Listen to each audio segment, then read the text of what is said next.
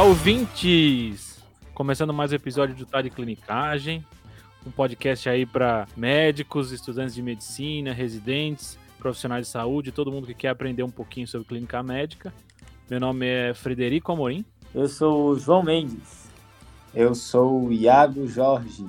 E aí, como é tradição desses episódios, como eu tô começando, não é só porque o Pedrão não tá aqui, mas é porque tem um caso clínico que eu vou apresentar hoje. Um caso clínico de linfonodomegalia.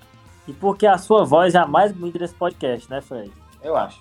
Nossa, vocês são ridículos, Não, eu posso só dar meu depoimento aqui, que outro dia eu tava no pronto-socorro com a interna. A interna disse assim, você não tá de clicar? Eu não sou. Eu queria conhecer aquela voz que vocês falam. Aí eu, aquela voz é aquele que é uma voz macia. Aí eu, o Fred, ela é o Fred, sou fã dele, olha aí o cara, velho. Nossa, é ridículo, Não se encabule não, Fred, solte a voz, rapaz. Cante aí pra nós, cante. Acabou o stand-up ou vai ter mais? Ô, cara. Calma, cara. Mas fala aí, Fred, vão ser quantos pedaços esse caso? Então, a gente vai dividir o caso em 4. Vamos começar pela história. Aí o Iago e o João vão comentar alguma coisa. Depois o exame físico, o Iago e o João vão comentar mais alguma coisa. Os exames laboratoriais, os iniciais, eles vão comentar alguma coisa. E por último, os exames finais. Aí um comentário mais no final, assim. Show. Fechou? Sempre lembrando os ouvintes aí que a gente incentiva que vocês pautem o podcast nessas causas também. Pensem no que vocês fariam, em como vocês organizariam o pensamento nesse momento, que aí o ganho de aprendizado de vocês vai ser maior, né? Lembrando também, para quem está escutando o Tarde Clinicagem pela primeira vez, né? Que nesses episódios de caso clínico, quem está discutindo não sabe o resultado do caso, o diagnóstico final, a gente sabe de antemão só a síndrome, que no caso desse é linfonodomegalia. E a ideia do episódio não é o diagnóstico final, apesar de ser interessante, é a jornada até ele e como você vai organizar o seu pensamento até chegar lá. Boa! Então, a gente tem aqui um paciente do sexo masculino, é um paciente de 20 anos, que iniciou um quadro há 4 meses de notar um nódulo em região axilar à esquerda e um nódulo em região cervical à esquerda. Ele fala que esses nódulos... Ele notou, mas eles não cresceram nesses últimos 4 meses. Ele acha que eles se mantiveram iguais desde então. Há 3 meses, ele começou um aumento do volume testicular bilateral e aumento do volume peniano. Ele chegou a procurar um outro serviço. Ele falou que foi feita uma ultrassonografia e foi tratado como se fosse uma infecção testicular. Mas ele falou que depois desse tratamento não teve melhora. Além disso, nesse período ele começou um quadro de fadiga. Então ele fala que tinha um mal-estar, uma fraqueza, uma coisa um pouquinho inespecífica, ele teve dificuldade um pouco de comentar. E ele refere uma perda ponderal. Ele pesava 70 quilos, foi para 64 quilos nesse período. Ele nega episódios de febre, ele nega náusea, vômito, alteração do hábito intestinal, e ele nega qualquer alteração urinária, e assim como tosse, dor abdominal, ele não teve mais nenhuma queixa. De prévio, ele é tabagista, 7 anos maço apenas, ex-etilista, então ele fazia uso de 700 ml de destilado 3 a 4 vezes por semana, mas ele falou que parou há uns 2-3 meses, e é isso, ele não usa nenhuma medicação, ele não tem nenhuma alergia, não fez nenhuma cirurgia e nunca teve nenhuma internação prévia. E aí, pessoal, o que vocês acham? Por que ele parou há 3 meses de bebê? Ele parou por causa desse mal-estar que ele começou a ter, dessa fadiga, né? Foi há 4 meses os nódulos e há 3 meses a fadiga, aí ele parou de... Ele decidiu que ele ia parar. Esse caso, né, assim, é um caso... representa bem a clínica médica, né? Eu digo assim, em termos de história, é relativamente simples, né? A queixa principal foi um nódulo axilar e cervical de crescimento em 4 meses, né? Associado a perda de peso e também aumento do volume testicular e peniano. Só que tem vários detalhes que a gente pode perguntar na história, além desses, né? Por exemplo, a profissão dele, que aí é que entra a riqueza, né? Se não é um caso que você vai querer matar o diagnóstico em 5 minutos na consulta de pronto-socorro. Esse é um caso que você tem que se debruçar mesmo e perguntar várias coisas. Por exemplo, a história, né, ocupacional, como eu falei, viagem, é muito importante. Se ele teve contato com alguém doente, né? Então, tudo isso vale a pena a gente investigar, que às vezes a gente não faz, às vezes a gente não, no pronto-socorro, a gente não entra nesse mérito. Mas esse caso a gente tem que perguntar, tem que voltar na história. Então, Iagão, as perguntas que você fez, né? A profissão dele, então, ele é um estudante, ele é natural e procedente de São Paulo, não teve nenhuma viagem recente, ele fala que, na verdade, nunca saiu de São Paulo, não mora em região rural, não tem nenhum contato com nenhum animal, ele não tem nenhum animal em casa, não tem nenhum local próximo da casa dele que tenha algum animal, algo do gênero. Então, essas perguntas que você fez, a resposta é essa. A última coisa é que ele não teve contato com ninguém com que ele saiba que esteja doente com uma doença infecciosa. Eu acho que, assim, um conceito que a gente fala bastante nesses episódios de discussão de caso é a representação do problema, né? Boa. Existem alguns casos que tem mais de uma representação do problema possível, né?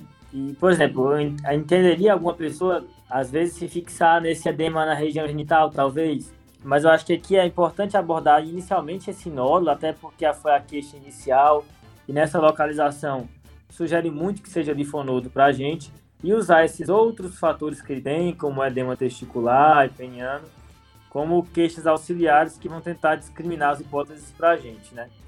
Uma coisa que eu queria pontuar, João, é que o tamanho também vai ajudar a gente a guiar, né? Assim, porque ele falou que notou esses nódulos, né? Mas qual o tamanho, assim? Por exemplo, o tamanho de uma uva, de um limão, de uma laranja, de uma melancia. Então, assim... A melancia é complicada. Então, eu acho que o tamanho, mesmo ainda na anamnese, a gente às vezes pode perguntar para ele, tentando graduar, comparar com frutas, né? Só isso que o Iago falou, né, para ficar claro para o ouvinte, por que é importante graduar o tamanho pensando em linfonodomegalia, né? Porque uma dúvida grande e que leva a mudanças de conduta é a chance desse linfonodo ser por uma doença maligna ou não, né? E o tamanho tem muito a ver com essa chance, né? Por isso que o Iago está ressaltando a importância do tamanho aqui, certo? Os cortes variam, né? O fato é que existe uma relação direta entre tamanho e chance de câncer, e essa chance aumenta muito, varia na literatura, mas quando o linfonodo é maior do que 2, 2,25. Teve um artigo que se comenta aqui entre o tamanho entre 1 e 2,25 tem a chance de 8% de malignidade, né? Acima de 2,25 já seria uma chance até acima de 30%. Então, assim, o tamanho é uma das coisas mais importantes, assim, que vão ajudar a guiar o raciocínio clínico, né? Boa, pessoal. E sempre fica uma dúvida quando tem um linfonodomegalia, pelo menos eu fico com essa dúvida às vezes. Isso é generalizado ou é localizado? Como é que eu distingo essas duas coisas? Então, é uma discussão, né? Porque essa é uma característica super importante. Por que tem que dizer se é generalizado ou localizado, né? Agora a gente entra num conceito que acho que a gente não mencionou ainda em podcasts anteriores, que são os qualificadores da queixa, né? Por exemplo, uma artrite é completamente diferente você ser uma monoartrite do que uma poliartrite do ponto de vista de diagnóstico diferencial. E aqui no linfonodo também, uma linfonodomegalia localizada admite diagnósticos diferenciais diferentes da linfonodomegalia generalizada, né? Então, diferenciar essas duas coisas é importante por isso. Então, assim, a maioria das referências coloca aqui uma cadeia localizada e mais de uma, independente de quantas forem, é generalizada, né? Então, nosso paciente vai cair no generalizado. É isso aí, boa. Então, Fredão, será que o tamanho do linfonodo, será que ele entra com spoiler? Já dá para dar agora? Ele não sabia quantificar o tamanho do linfonodo. Beleza. Então, assim, pensando em linfonodomegalia, a maioria das vezes a causa vai estar bem na cara com a história e o exame físico. Não bem na cara, mas se você fizer uma história e um exame físico cuidadoso, você vai chegar na causa na maior das vezes, né? Em geral, a gente se depara com linfonodomegalia, o mais comum é em cadeias cervicais, né? E tanto nas cervicais quanto em outras localizações, a gente vai ter queixas relacionadas à drenagem daqueles linfonodos, né? Então, por exemplo, linfonodos cervicais, infecções de garganta, ouvido, olho, vão estar relacionados a isso. Linfonodos, por exemplo, nas cadeias inguinais, tem muito a ver com DSTs. Aí vale uma anotação também de que é comum você ter um linfonodo inguinal palpável de no máximo 1 centímetro em muitas pessoas, isso não é considerado patológico, né? É, eu vi que em guinal, às vezes o pessoal tolera até 2 centímetros, sabe? E uma curiosidade é que diz que a galera que anda de pé descalço também tem mais linfonodo aumentado, né? Linfonodo inguinal aumentado. Tem essa correlação. Mentira, sem ser patológico, né, no caso. Ah, é verdade. Como é que é esse estudo? Olha, já pensou, cara, você anda de pé descalço ou anda calçado? Exatamente. Jandomiro, o cara ganhou um chinelo, né? Pois é. E, assim, eu acho que outra coisa que chama a atenção nessa história é a duração, né? 4 meses e não melhorou, eu acho que, assim, exige investigação mais aprofundada. Já é um sinal de alerta junto com a perda de peso, né? Geralmente a gente costuma colocar uma perda de peso em 6 meses e 10% e 3 meses e 5% como critério de sinal de alerta, né? Ele teve aí mais ou menos quase 10% em 3 a 4 meses de história, né? Eu já colocaria realmente como um sinal de alarme essa perda de peso. Só mencionando uma coisa interessante aí, né? Como a gente já falou, o medo de ser uma causa neoplásica é uma das coisas que mais está envolvida aqui no raciocínio da linfonodomegalia. Mas os estudos de prevalência de linfonodomegalia na população mostram que a incidência de causas de linfonodomegalia neoplásicas é bem baixa. Em estudos populacionais, às vezes mostrando menos que 1%. Por que eu estou falando isso? Porque isso envolve uma estratégia diagnóstica que o Iago falou agora.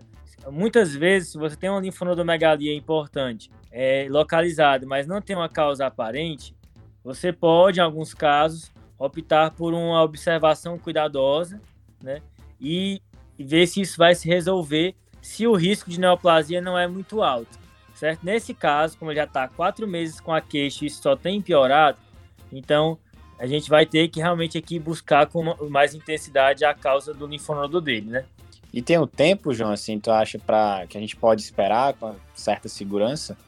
A maioria das referências, né, fala que uma observação de 4 semanas de linfonodomegalia localizada, ela é segura e você não perderia janela terapêutica para alguma causa infecciosa ou neoplásica aí, certo? Mas lembrar que se você, antes disso, você já estima que o risco de neoplasia é alto, ou se novos sintomas surgirem, você busca de maneira mais intensa o diagnóstico. Eu acho que é isso, e assim, é bom pontuar que os estudos de linfonodomegalias, eles são antigos, sabe, assim, não tem um estudo randomizado, controlado, prospectivo, que vá avaliar isso com exatidão. Então, assim, acho que é você analisar o caso de uma maneira, vamos dizer assim, geral e usar, de certa forma, um bom senso, né? Isso, então, pensando em diagnóstico diferencial de causas, né? Só para o nosso ouvinte ficar aí com algumas causas importantes de linfonodos localizados, né? Existem alguns que vale a pena mencionar, né? Por exemplo, linfonodo supraclavicular aumenta bastante a chance de um quadro neoplásico. Então, esse é um linfonodo que você tem que ter medo se você encontrar aquele linfonodo supraclavicular, certo? Os linfonodos inguinais já vão te direcionar muito para infecções sexualmente transmissíveis. Então, não tem como ter linfonodo inguinal e não procurar por lesões em genitália. Só 2 casos que eu vi de linfonodo inguinal que confundiu os médicos que avaliaram. O primeiro era um paciente que foi ao médico por conta do linfonodo inguinal e tinha um melanoma na sola do pé, viu? Já vi esse caso, então... Meu Deus! Então, tem que examinar toda a drenagem do linfonodo, certo? Então, sola do pé entra também. Então, lembrar disso. Segundo caso que eu vi, era um linfonodo inguinal que supurou e, no final, era uma neoplasia de reto. E não tinha sido avaliado o reto e metastizou para o linfonodo inguinal. Ficou todo mundo na enfermaria, meu Deus, esse linfonodo, e no final era um câncer de reto. Aliás, de canal anal. Então, tomar cuidado com as drenagens, procurar com muita atenção, porque às vezes você pode ser passado a perna. Então, assim, para dar um norte, quando você está frente a uma investigação de uma linfonodomegalia, você tem que diferenciar se ela é localizada ou se ela é generalizada. Se ela for localizada, você deve buscar, talvez procurar uma tabela, buscar na literatura, acho que isso não precisa todo mundo ter decorado 100% do tempo, e investigar para cervical, anterior, tem tais causas, cervical posterior, tais causas, pré-auricular, heptroclear. Então, assim, eu acho que isso é que é importante, assim, ó, é localizado. Então, vamos lá, aí você vai ter uma lista de causas, e aí você vai investigando a partir disso. Já se for generalizada, é aí que a magia aparece. Só uma coisa mais de localizada, é que existe também relato de linfonodomegalia axilar após colocação de prótese de silicone, viu? Então, você pode ter uma reação de linfonodos axilares, secundário à prótese de silicone. Então, lembrar também dessa causa. E isso entra no grupo de linfonodomegalias por hipersensibilidade, né? Que pode ser no contexto do silicone, mas também após vacinação você pode ter. E uma coisa que tem que ser sempre perguntada, que é a questão das drogas, né? Porque tem muito remédio que é pior que manga com leite aí para dar sintoma, né? Tipo o quê, professor? Rapaz, se tivesse que chutar um remédio aí que dá ruim, qual é? Sempre a fenitoína, né? Não tem como errar. Você tá aqui, remédio que faz efeito colateral estranho, é fenitoína quase sempre. É, e a parceira dela, né, assim, é o alopurinol, né? O alopurinol também, parceiro, não homem, na verdade, alopurinol. Tem outros também, assim, os principais mais usados, né? Captopril, carbamazepina, cefalosporinas, hidralazina e por aí vai. Mas aí é como eu disse anteriormente, acho que não vale a pena decorar isso, né? Acho que você vai lá e checa a lista. Acho que assim, toda anamnese que você faz, você tem que perguntar os remédios que a pessoa toma. E aí eu acho que um dos primeiros passos na sua investigação é tentar bater de efeitos adversos das medicações com sintomas. Acho que esse é sempre um dos passos iniciais em qualquer consulta. Ô Iago, é difícil essa reflexão nesse caso, né? Porque não é um efeito colateral comum, né? É um efeito colateral, que vocês estavam comentando, bizarro.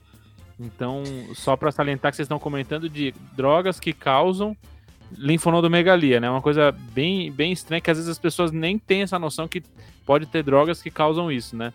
Então, às vezes a pessoa nem sabe que pode ter droga que causa isso e nem procura. O ensinamento é saber que remédios causam isso.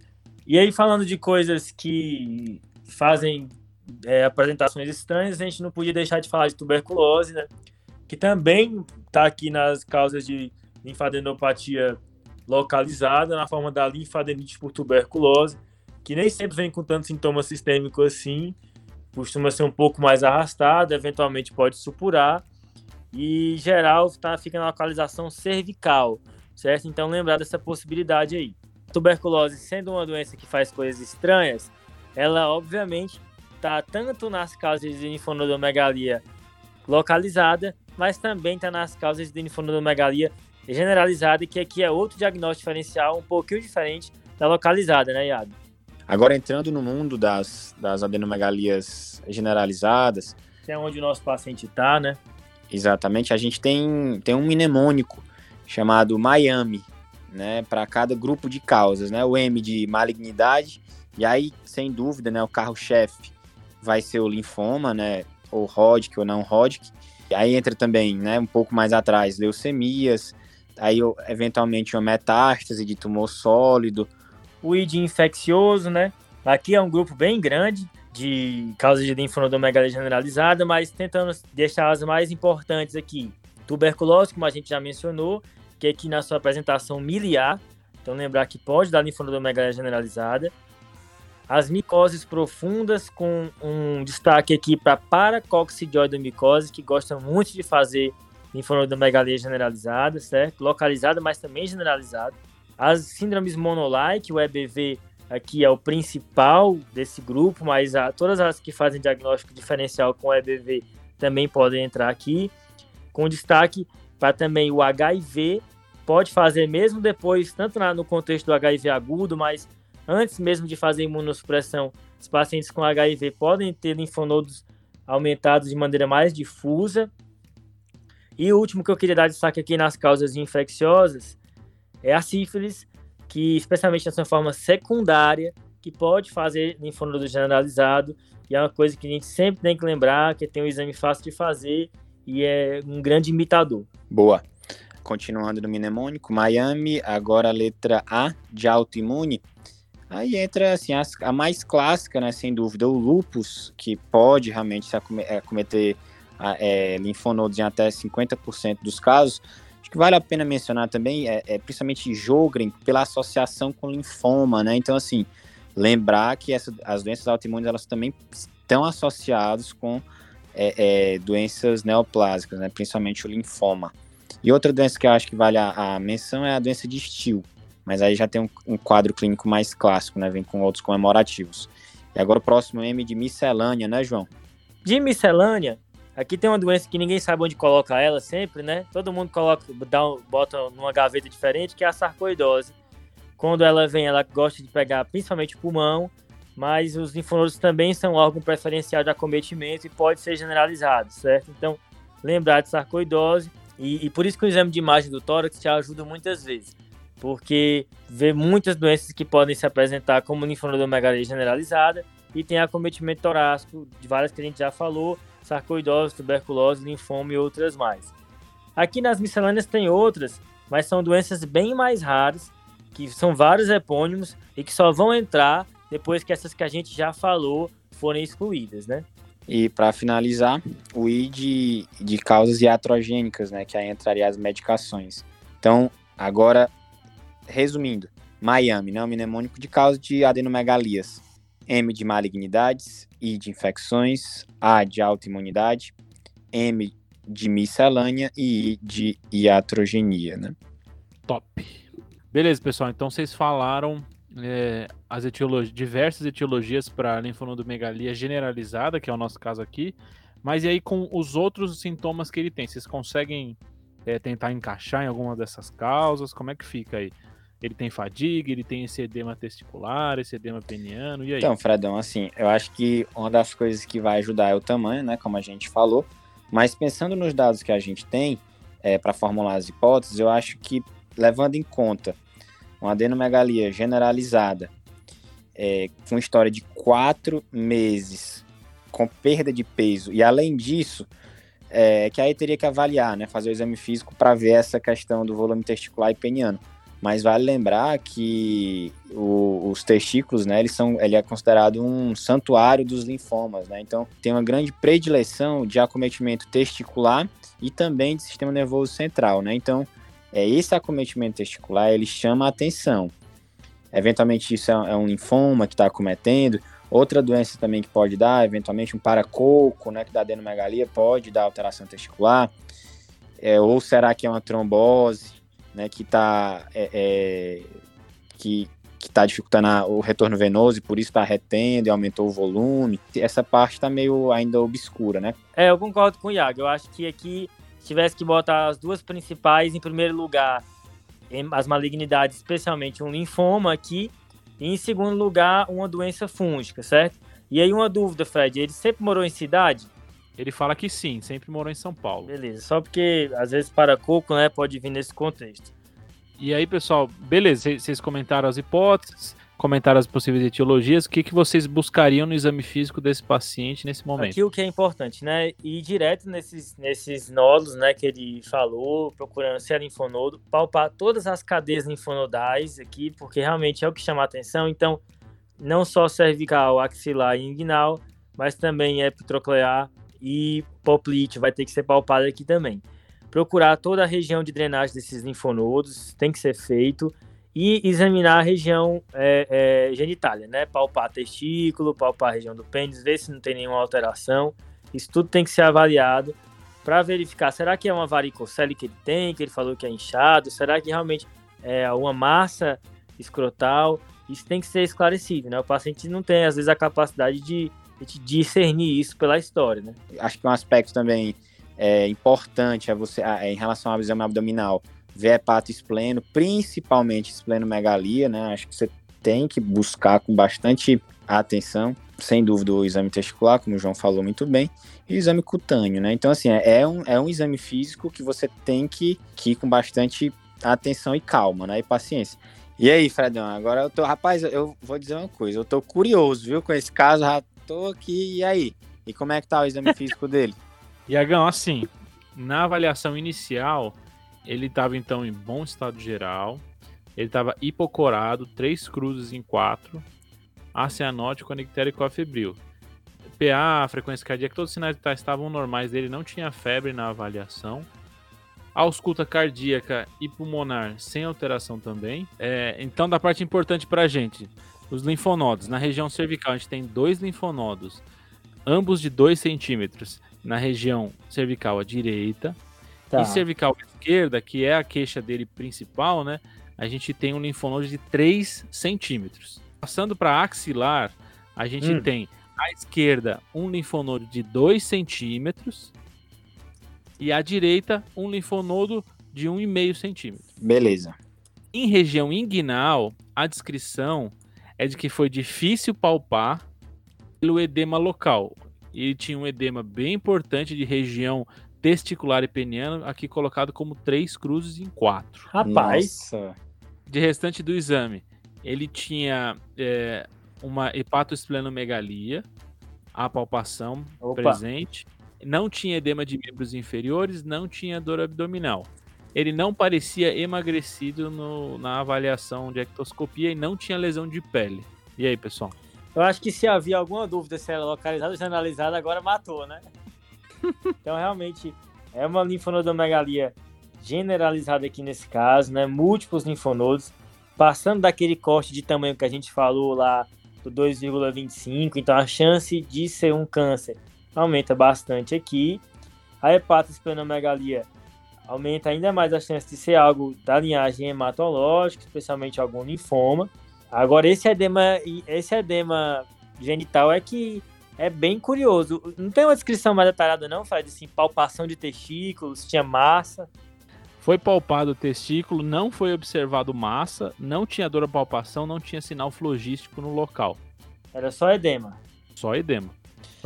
A descrição do colega é que parecia um paciente, alguns pacientes que ele já viu com síndrome nefrótica. E não tinha edema de membros inferiores. Não tinha edema de membros inferiores, não tinha edema em nenhum outro local. Eu acho que isso daí pode ser decorrência de algum problema na drenagem linfática desse local, né? É uma hipótese que eu estou imaginando. Além de, ainda assim, há acometimento metastático, vamos dizer assim, para alguma neoplasia subjacente. Essas ainda são as minhas principais hipóteses. E outra coisa que eu acho que vale a pena citar é em relação, assim, à característica dos linfonodos em si. Tem muita lombra nisso aí, né, Iago?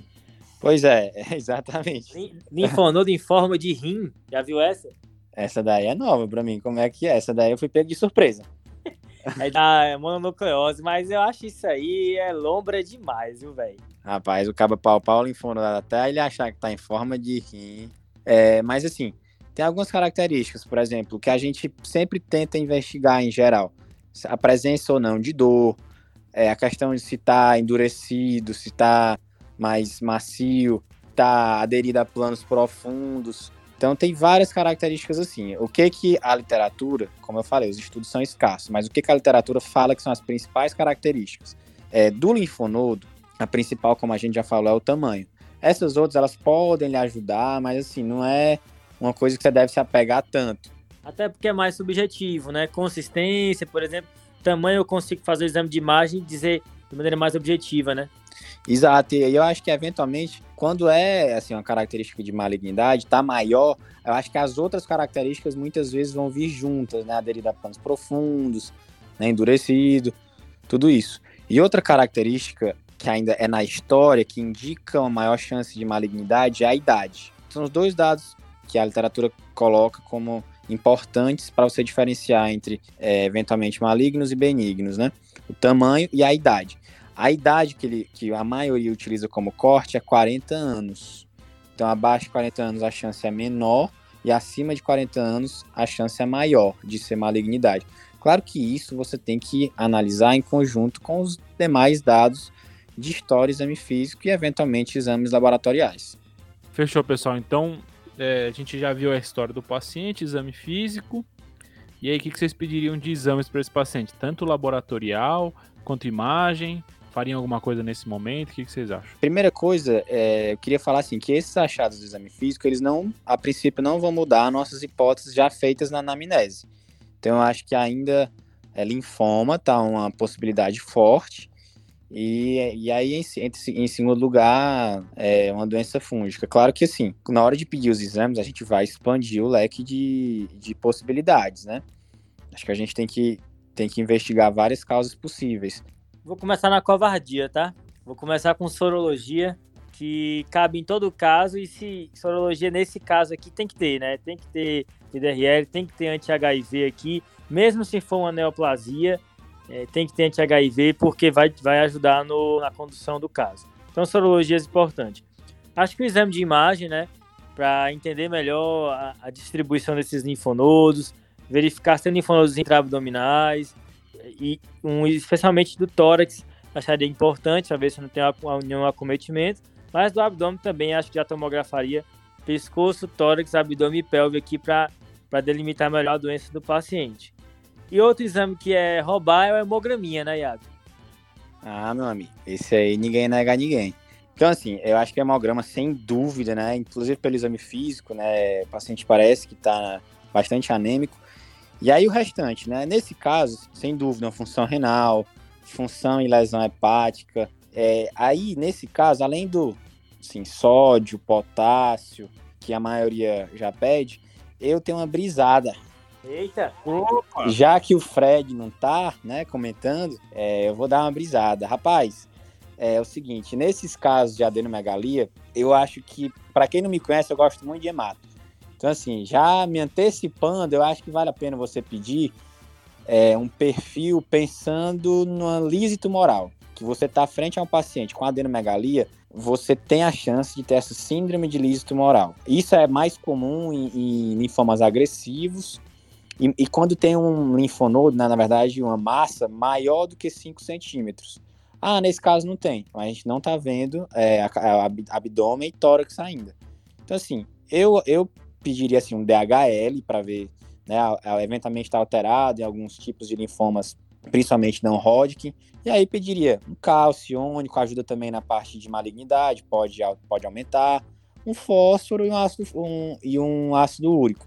Tudo bem que ela acontece mais em vigência de tratamento também, mas acho que é um diagnóstico que você tem que ficar ligado. Eu acho que uma albumininha aqui também não faz mal não, sabe? Porque rapaz, o cidadão tá com edema, né? Tem que diferenciar. Então a albumininha aqui vai cair bem. Até porque alguns linfomas podem fazer síndrome nefrótica, né? Então talvez o paciente tenha um linfoma, tá evoluindo com uma síndrome nefrótica, até uma proteinúria que não seja mesmo nefrótica, mas nesse contexto está levando a esse edema regional, é uma possibilidade também. O pessoal está apostando no linfoma, né? Estou vendo que vocês estão apostando no linfoma. Então eu vou passar para vocês os exames iniciais. Hemograma. Então esse paciente ele tinha uma hemoglobina de 6,9. Eita! Uma anemia normo-normo. Tem naquela descrição da avaliação eritroblastos, discreta poiquilocitose, discreta policromasia. De leucócito, 9.640 leucócitos, sem linfopenia, sem neutrofilia. Monócito de 386.000, tá normal. E ele tem plaqueta de 47.000. Opa! De restante dos exames, ele tem uma função renal normal, eletrólitos normais, sorologias para sífilis, HIV, hepatite B e hepatite C negativas. O que o Iago tinha pedido, ele tem então, já tinha falado, o fósforo normal, cálcio normal, um DHL de 433, que é um DHL aumentado, provas hepáticas sem alteração e a albumininha de 4,3. Uma lembrança que eu tive aqui agora, quando o Fredão comentou sobre as sorologias, é que, eventualmente, por exemplo, quando ele vem um HIV positivo nesse caso, eu acho que vale a pena, ainda assim, você ficar atento se não tem um linfoma também sobrejacente, porque tem associação também de HIV com linfoma. Tuberculose também é outra doença infecciosa que tem uma associação maior e algumas vezes vem até junto de linfoma. Então, mesmo que você chegue a um diagnóstico de uma doença infecciosa como HIV ou tuberculose, ainda guarde na sua manga, fica atento à possibilidade de linfoma, né? Quem falava muito isso quem fala muito isso é o Dr. Otto, né, lá do Ceará. E uma aptoglobina, hein, Fred? de hemólise para ele, então ele tem um reticulócito total de 208.000, ele tem uma B12 que foi solicitada de 600 e pouco, ele tem uma ferritina de 208, um ácido fólico de 18. O índice de saturação de transferrina dele era normal. Beleza. Esse laboratório aí, assim, confirmou parte das nossas hipóteses, no sentido de que tem uma anemia mesmo, anemia importante, então ela tem que ser incluída na representação do problema, porque 6,9 de anemia é uma senhora anemia, né? E com esse reticulócito aumentado aí, fortalece a hipótese de uma anemia hemolítica, que estava dentro das nossas hipóteses, né? Aí aqui eu acho que puxou um pouco mais para linfoma, né? Ainda mais. Não sei se a gente está encapsulando o problema, Iago, mas eu acho que puxou um pouco mais aqui, né? Pensando aí no antagonismo linfoma versus infecções fúngicas. Porque uma anemia hemolítica aqui, ele tem bilirrubina, você falou, Fred, é normal, né? Bilirrubina é normal. DHL aumentado, reticulócito alto. Isso. Então, fortaleceu mais aqui uma anemia hemolítica que pode ser secundário a alguns linfomas, né? Entrando no mnemônico do Miami, lá que a gente falou, algumas doenças inflamatórias, né, podem fazer anemia hemolítica, o lúpus pode fazer, mas eu acho que nesse caso aqui, pensar em lúpus, para mim seria um pouco forçado. O que você acha? Eu concordo plenamente.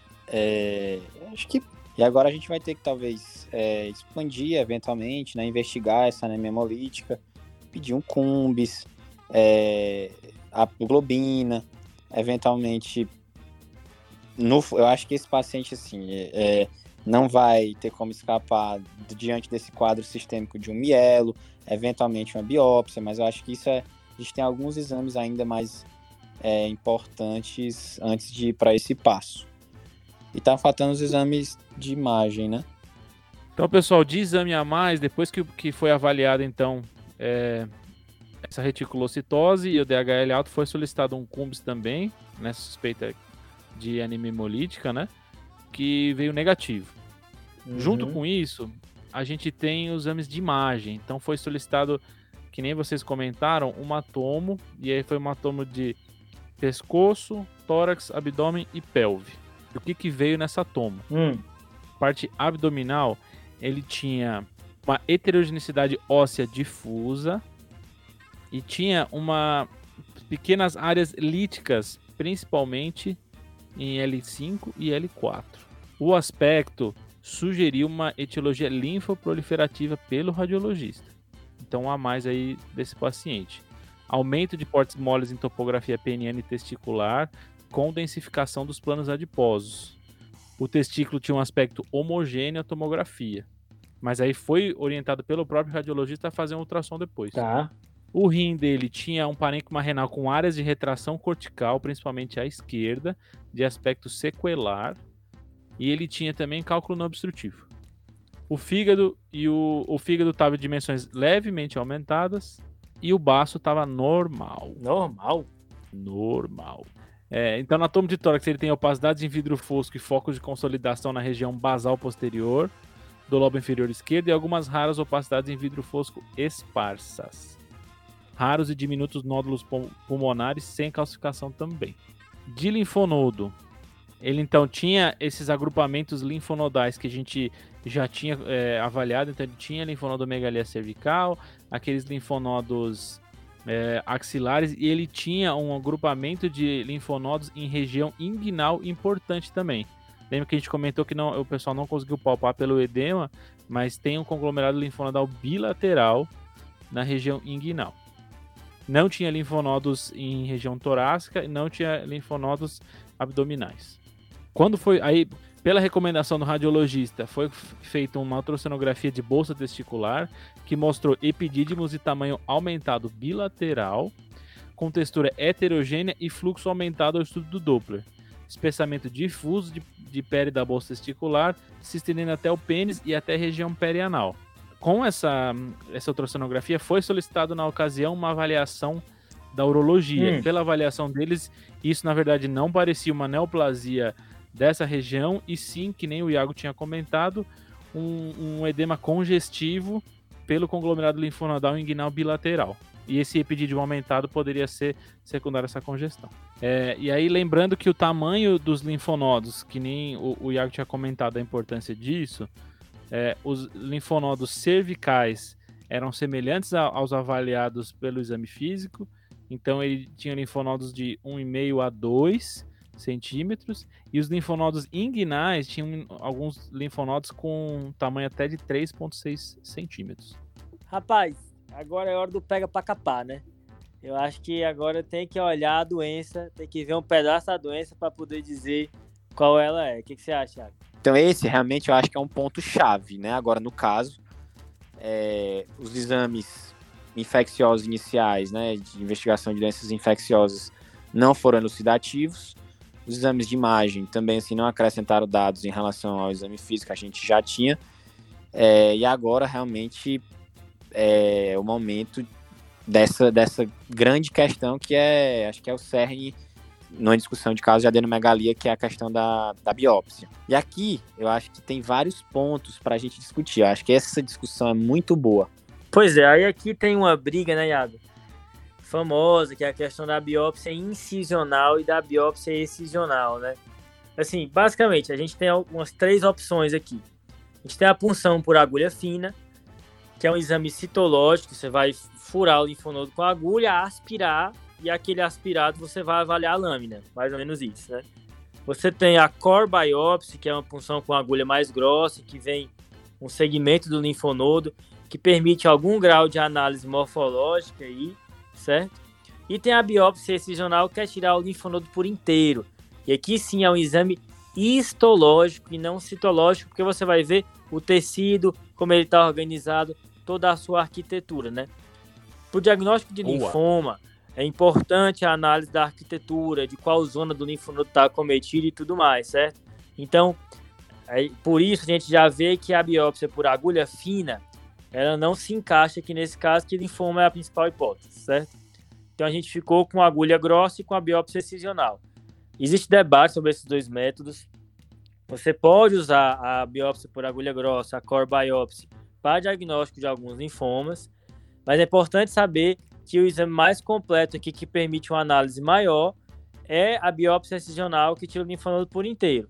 Aqui entra um pouco até no terreno mais do especialista, mas eu acho que a principal mensagem aqui é saber que para diagnóstico de linfoma, tem que analisar o linfonodo, a arquitetura dele. Então, preciso de um exame, não consigo, num exame de punção por agulha fina, dar esse diagnóstico. E outro ponto agora, né, outro ponto de discussão, é qual linfonodo biopsiar, né? Geralmente, assim, questão de... Você vai aonde o ouro está. Então, você vai no linfonodo de maior suspeição para malignidade. Se você for levar em conta a localização, o mais suspeito é o supraclavicular, depois o cervical e depois o axilar. Eu, particularmente, não vejo muita biópsia de eptroclear, né? Apesar de ele também ser um linfonodo em geral patológico, mas eu acho que esses três principais sítios são, nessa ordem, são mais prováveis de virem diagnóstico correto. O inguinal ficaria mais de lado. E muitas vezes vem reacional o inguinal, né? Até linkando com a história do pé descalço aí do Iago, né? Muitas vezes vem reacional, então é um sítio pouco preferido aí. Beleza, vamos lá, vamos tirar o linfonodo inteiro e vamos pedir a histopatologia, eventualmente imunistoquímica, mas só isso? A gente vai pedir, ou a gente vai pedir alguma coisa a mais, João? Cuidado para não colocar no formol, né? Que eu já vi essa presepada acontecer, certo? Que é tirar um linfonodo, uma coisa que você invade o paciente e coloca no formol, o que compromete as culturas, né? Então, lembrar de tomar esse cuidado, e tem que ser mandado para a cultura também, porque é uma possibilidade ainda aqui remota de um quadro infeccioso aqui, né? Acho que é importante isso que vocês estão falando, porque isso acontece muito problema disso na vida prática, né? Às vezes a equipe clínica quer a cultura e acaba não sendo coletada, às vezes porque uma equipe cirúrgica não sabia que tinha esse interesse, não tinha um protocolo específico e fica essa briga de um com o outro, né? Então, Iago, a nossa decisão aqui é pela biópsia, é isso aí? Tendo em vista que a biópsia vai levar um certo tempo a mais e os linfonodos estão por volta de 3 centímetros, eu acho que vale a pena, na minha realmente assim, eu acho que vale a pena a gente expandir um pouco mais o leque de diagnósticos. Talvez eu pedisse nessa altura também um FAN, né, tendo em vista essa anemia hemolítica e plaquetopenia, já teria pedido C3 e C4. E eu acho que nessa hora seria interessante uma avaliação da hemato para a possibilidade de um mielo e biópsia. E além disso, a mesma coisa, mandar o material para a cultura. Eu acho que tudo isso é material nobre. Então, você vai tirar líquido vai tirar material da medula óssea do paciente, tem que ser mandado para a cultura. Ter, né, tuberculose, fungo, pelo menos, né? Eu acho que tem que ser investigado também. A mesma coisa vai fazer no linfonodo, vai investigar na medula óssea. Não, uma coisa que a gente não mencionou, né, foi a questão dos eritroblastos, né? Que podem indicar aí uma invasão medular, que eu acho que casa com a necessidade de uma avaliação da medula desse paciente para averiguar se não tem invasão da medula aí. Pessoal, vocês têm algum diagnóstico que vocês querem tentar? Porque eu agora vai dar o diagnóstico. Tem o linfoma, né, que é o linfoma angioimunoblástico, que gosta de fazer umas marotagens, né, anemia hemolítica, pode fazer derrame cavitário, eventualmente até um racha, isso aqui ele não tem, mas linfadenopatia generalizada é uma apresentação, então, se eu tivesse que dizer um aí, eu diria que é um angioimunoblástico.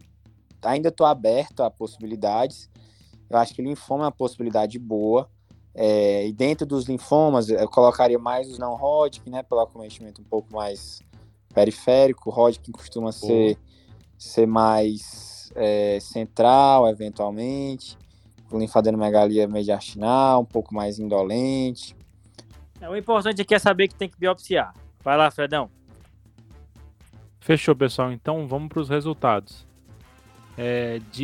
Dos exames que vocês pediram, FAN e complemento vieram normais, a aptoglobina veio normal, foi feito biópsia de medula pela hemato, então, enquanto aguardava a não pedida biópsia de linfonodo, foram feitas as duas, e a explicar essa aptoglobina normal e esses reticulócitos aumentados, depois conversando com o paciente, ele falou que passou num hematologista antes que começou a reposição de ferro.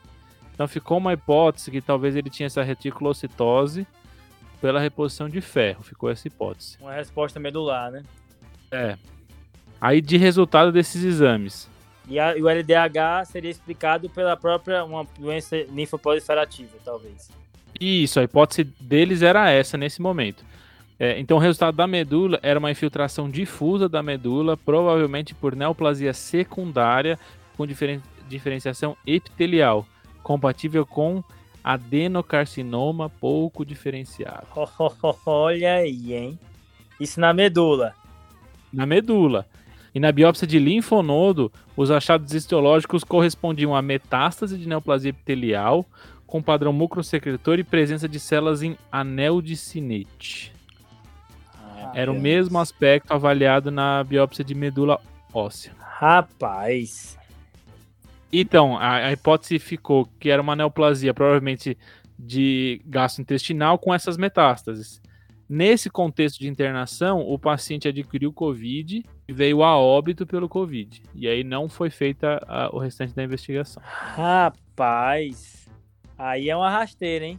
Você viu? O que me chamou a atenção desse caso é uma neoplasia sólida, causando um quadro que a gente ia falar que achar que é linfoma desde o começo, né? Eu tava na mesma que vocês. Rapaz, é uma rasteira grande, viu? Eu já vi caso assim também. Eu vi um caso de um paciente que vinha com PVP e um monte de linfonodo. Eu dizia, rapaz, é linfoma.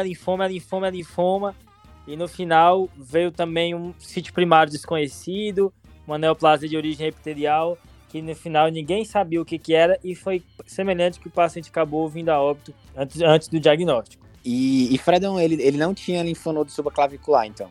Não tinha. Pois é, eventualmente se ele tivesse um linfonodo, né, aumentado supraclavicular à esquerda, pudesse ter orientado.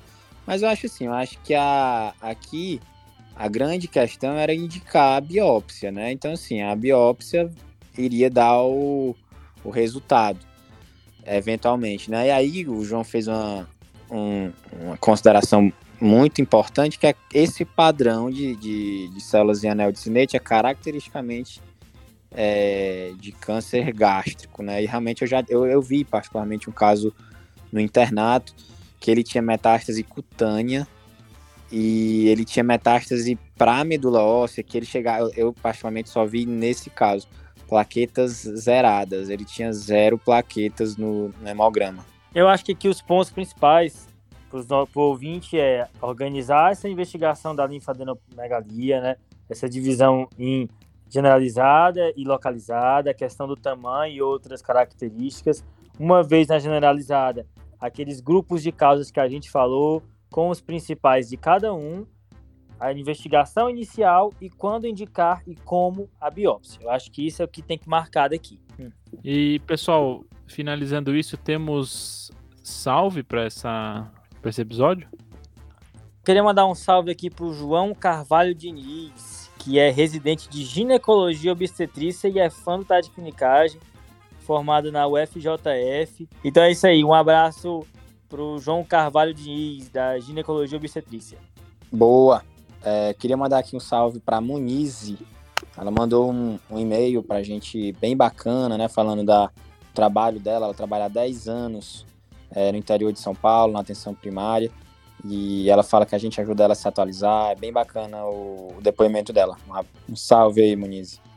Top! Então, pessoal, queria comentar aqui também que a gente participou, está participando de um evento que foi organizado pelo Jaleco. Então, para quem não conhece, Jaleco é uma plataforma de ensino.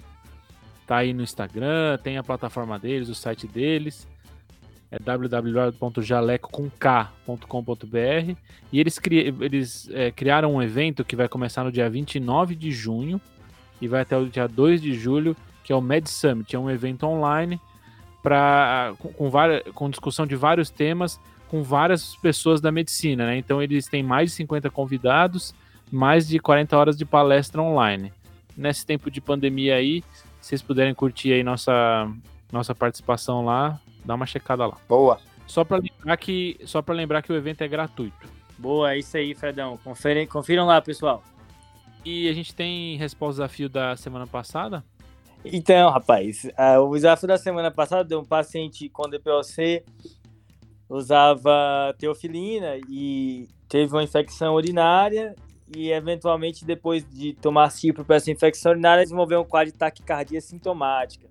O que aconteceu é que existe uma interação medicamentosa entre ciprofloxacino e teofilina, aumentando os níveis plasmáticos dessa última, da teofilina, o que pode favorecer aí a ocorrência de intoxicação por teofilina e desencadear arritmias sintomáticas. Então, a gente sabe que teofilina não tem lugar hoje no manejo da DPOC e, inclusive, eventualmente você pode ter quadros tóxicos por interações. Então, essa é a resposta certa.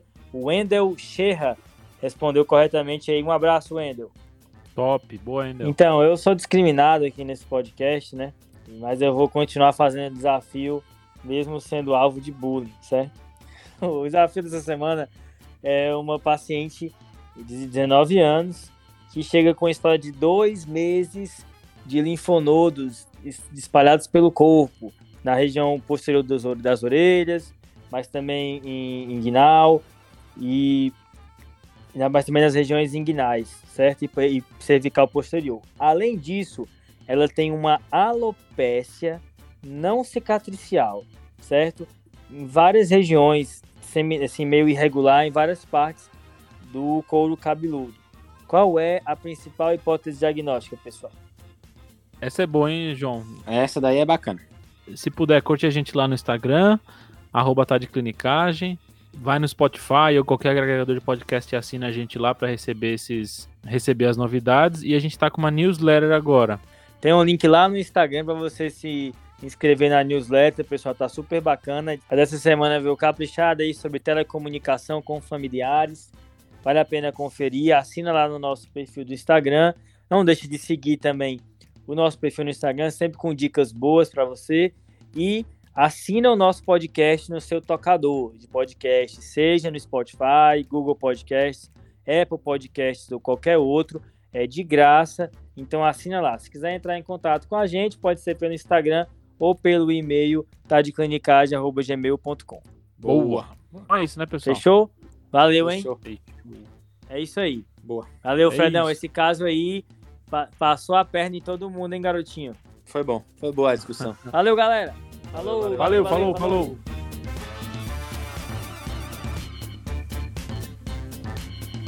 Esse podcast tem como objetivo educação médica. Não utilize como recomendação. Para isso, procure o seu médico.